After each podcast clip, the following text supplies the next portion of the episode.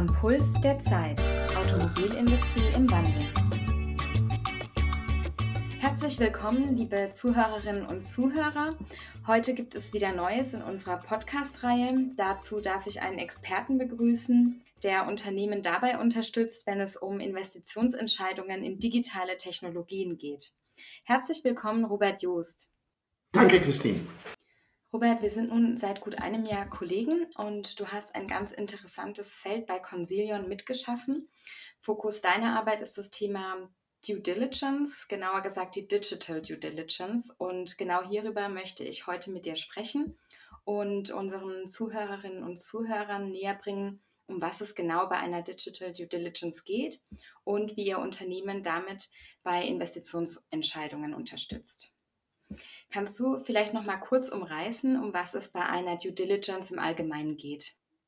Ja, vielen Dank für die Frage. Um ein Due Diligence findet normalerweise statt in einer Transaktionsphase. Eine Transaktionsphase, wo ein Beteiligungsunternehmen Interessen hat, in ein Unternehmen zu investieren. Und in dieser Transaktionsphase, die da stattfindet, findet ein Due Diligence statt. Ähm, und diesen Due Diligence ist normalerweise aufgeteilt in ein Legal, ein Financial und ein Commercial Due Diligence. Und was wir jetzt entwickelt haben, ist einen zusätzlichen Digital Due Diligence, weil es immer mehr Nachfrage aus dem Markt gibt, dieses auch zu erörtern. Mhm. Wer ist denn die primäre Zielgruppe, die ihr ansprecht und warum genau diese? Die primäre Zielgruppe sind Beteiligungsfirmen. Beteiligungsfirmen kann man unter, unterscheiden in Private Equity Unternehmen, Venture Capital Unternehmen oder Family Offices. Äh, das ist unsere Kernzielgruppe. Und das sind auch wieder die, die sich aktiv beteiligen oder komplette Firmen übernehmen. Wieso habt ihr euch genau auf die spezialisiert? Weil das eigentlich die, die, äh, die sind, die im Bedarf haben, an diesen externen Unterstützung auch ein Due Diligence durchzuführen. Mhm. Gibt es dann auch Themenschwerpunkte, wo ihr sagt, ähm, das schließt dann eben auch diese Zielgruppe mit ein?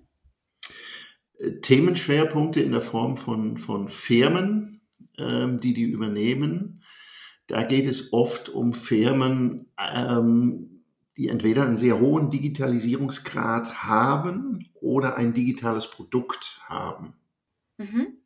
Ähm, um jetzt noch mal einen kurzen Einblick in deine Vita zu geben. Wie kam es dazu, dass du dich dann auf diesen Bereich fokussiert hast? Ich habe mich äh, in den letzten zwei, 20, 20 Jahren äh, schon in diesem Bereich, mit dem Bereich beschäftigt für unterschiedliche Firmen. Ich habe mich für unterschiedliche Firmen immer ähm, Zielobjekten, so wie wir das nennen, Unternehmen, die interessant sein könnten, zu übernehmen, angeschaut. Ich habe in den letzten vier, fünf Jahren mich sehr stark auch mit Startups beschäftigt und habe da immer wieder gemerkt, dass es halt offene Fragen gibt in dem Moment, ähm, dass es um Finanzierungen geht oder Übernahmen. Und diese offene Fragestellungen waren oft bezogen auf das Verständnis, sagen wir, der Technologie. Entweder das Produkt, der Einsatz, ähm, wie es entwickelt worden ist oder wie es äh, skalierbar ist in der Zukunft. Letztendlich geht es nur um die Minimierung von Risiken bei diesen Investitionen. Das ist faktisch, was wir tun. Wir unterstützen diese Beteiligungsunternehmen bei der Risikominimierung, natürlich auch die Chance, sich anzuschauen bei Investitionen in Technologieunternehmen. Mhm. Ähm, wir hatten es ja schon, die Digital Due Diligence ähm, ist in gewisser Weise separat zu betrachten, zusätzlich zu den anderen Bereichen wie Financial oder Legal. Wie fügt sich denn jetzt die Digital Due Diligence in diese anderen Bereiche ein, also in die klassischen, gerade auch wenn es dann darum geht, äh, dem investierenden Unternehmen eine ganzheitliche Empfehlung abzugeben? Sehr gute Frage, weil das ist eine Frage, die oft aufkommt. Es ist ein relativ neuen Bereich. Es ist nicht komplett unbekannt, aber bis vor, ich würde mal sagen, zwei Jahren hat man oft über eine IT-Due Diligence gesprochen. Der IT-Due Diligence bezieht sich aber auf die laufende, ich sage mal so, IT-Systemen in einem Unternehmen. Was wir machen, ist, wir betrachten das Gesamtpotenzial, was digitale Projekte angeht. Ist so eine Firma fähig, digitale Projekte wirtschaftlich umzusetzen? Das ist der erste Unterschied zwischen IT-Due Diligence und ein Digital Due Diligence. Das heißt, der Digital Due Diligence ist wesentlich umfassender. Wir haben da vier Dimensionen. Das ist die Technologie, das ist die Infrastruktur faktisch in Unternehmen. Wir haben die digitale Organisation. Sehr wichtig ist das Personal und sind die Prozesse fit für die digitale Zukunft. Wir haben die digitale Roadmap, die wir uns anschauen. Das ist mehr als nur das Produkt, weil der Roadmap zeigt uns, wo kommen die her von der Entwicklung und wo gehen die hin, welcher Weg führt faktisch zu dem digitalen Produkt. Und dann als vierten Dimension, und da schließen wir uns auch an bei anderen Komponenten aus der Due Diligence, die vierte Dimension ist der digitale Markt.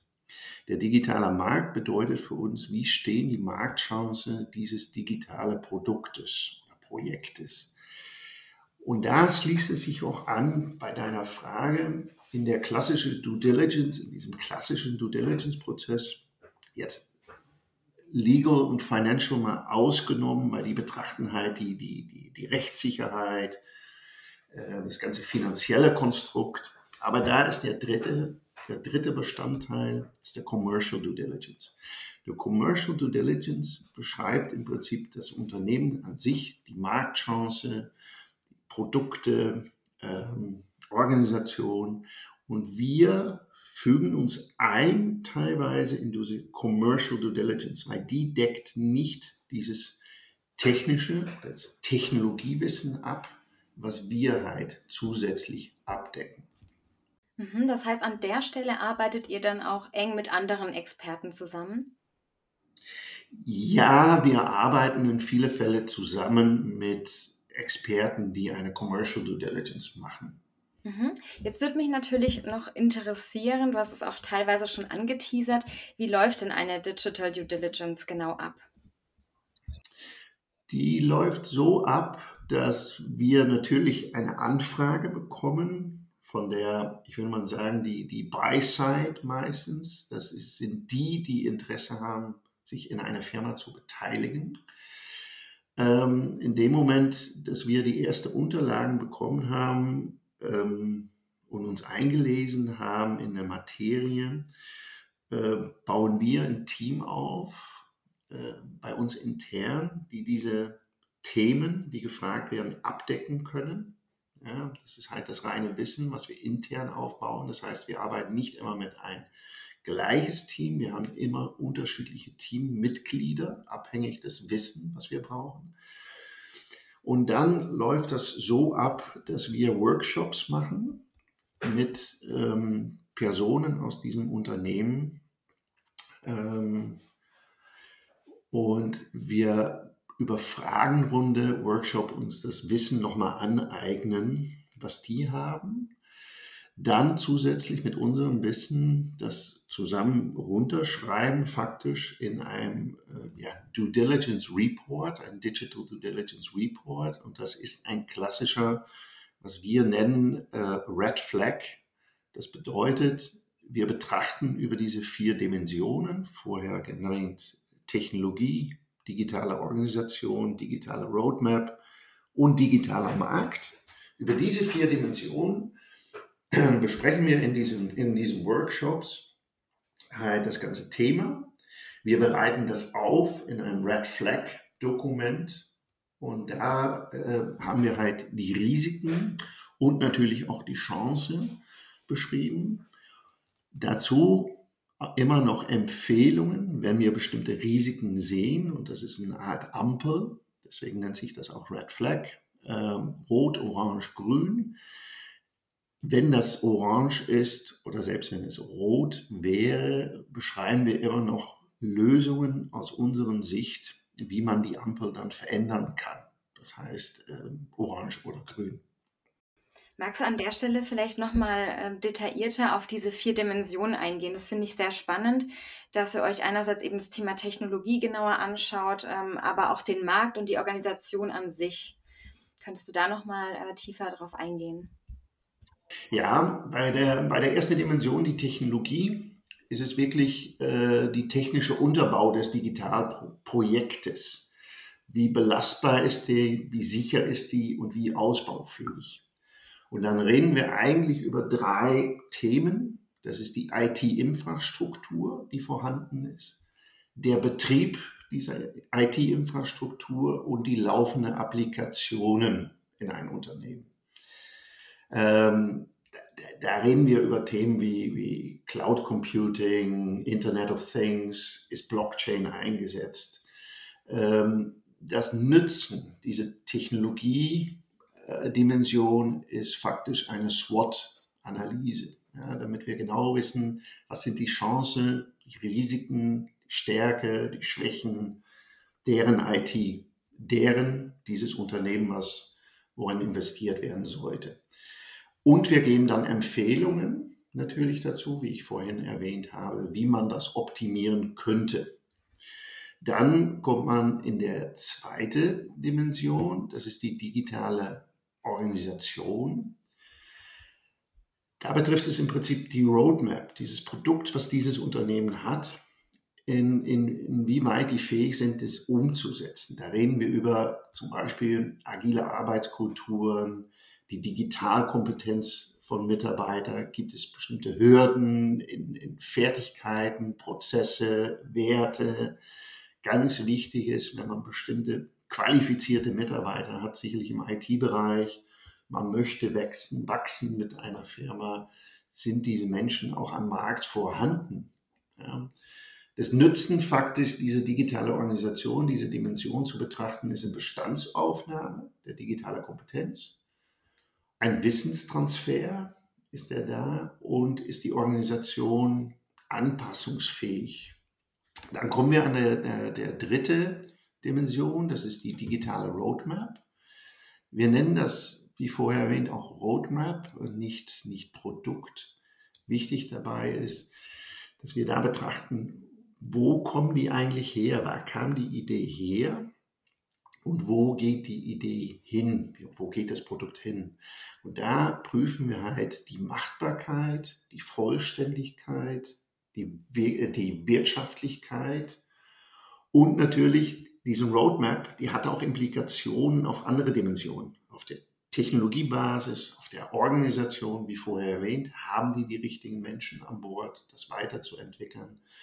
Ähm, und dann kommen wir faktisch zu der vierten Dimension, das ist der digitale Markt, ähm, wobei das anschließt an, an den Marktbetrachtung in der Commercial Due Diligence. Hier betrifft es aber die Marktchance des digitalen Projektes. Ähm, gibt es Risiken im Marktumfeld und zum Beispiel die Einschätzung der Nachhaltigkeit von bestimmten technischen Lösungen, auf denen die setzen. Wie groß ist denn dein Team, um genau in diese vier Dimensionen so tief einsteigen zu können?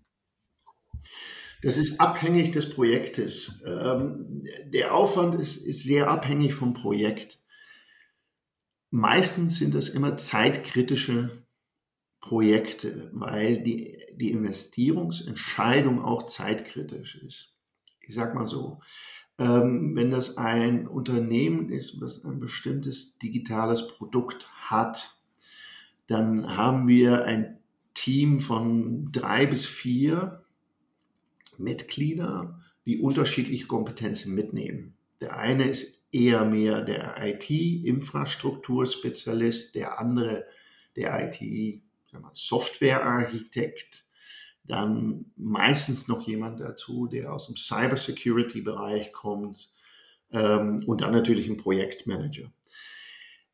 Dann muss man rechnen, dass man so ein Projekt so 10 bis 15 Arbeitstage dauert bis zum Abschluss. Und der Abschluss ist immer eine Präsentation. Wir übergeben nicht nur das Dokument, es gibt auch eine Präsentation dazu. Weil es genau Themen sind, womit nicht jeder halt immer tagtäglich äh, in Berührung kommt. Es kann jedoch auch so sein, dass das größere Unternehmen sind, zum Beispiel im Produktionsbereich, wo komplette Produktionen angesteuert werden, digital mittlerweile, das Thema Internet of Things, Industrie 4.0. Dann kann so ein Projekt auch mal 20 bis 30 Tage dauern. Und dann ist natürlich auch das Team, was wir brauchen, größer, weil halt mehrere, ja, mehr, mehr, mehr unterschiedliches Wissen gefragt wird. Hm. Da fallen mir auch gleich die ähm, OEMs, die Automobilhersteller ein. Ähm, da das ja auch unser Fokus in diesem Podcast ist, vielleicht noch die Frage, inwiefern ist denn eine Digital Due Diligence für, für OEMs interessant bzw. auch relevant? Sehr gute Frage. Ähm, die ist sehr relevant. Ähm, in dem automobilen Bereich verändert sich unheimlich viel, ähm, hauptsächlich auch durch externe Faktoren, die Elektrifizierung, ähm, die Wertschöpfungsketten, die sich verändern, das Wissen, was gefragt wird.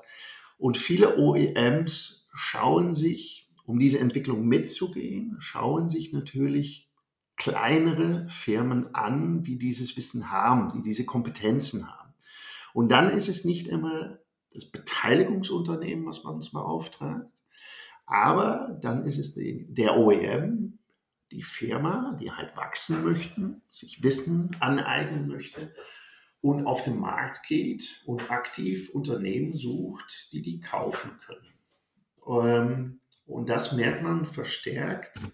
Das heißt, diese Themen, vorher schon genannt, äh, Internet of Things, äh, Artificial Intelligence, ähm, Blockchain-Technologie, dass die da Verstärkung suchen und auf uns zukommen. Und man merkt das halt, weil, wie gesagt, die externen Faktoren und die ganze Entwicklung, die wir im Moment sehen, halt ähm, auch große Veränderungen bei OEMs bewirken. Ja, du hast es gerade angesprochen. Generell sind im Moment viele Branchen in Bewegung, wobei auch das Thema der digitalen Transformation eine ganz wichtige Rolle spielt. Das wirkt sich ja sicherlich auch auf das Engagement, sage ich mal, im Bereich Investitionen und Beteiligungen aus. An der Stelle deshalb noch abschließend die Frage, wie erlebst du denn im Moment die Entwicklungen am Markt, wenn es um den Einsatz von Risikokapital geht? Sehr spannende Frage.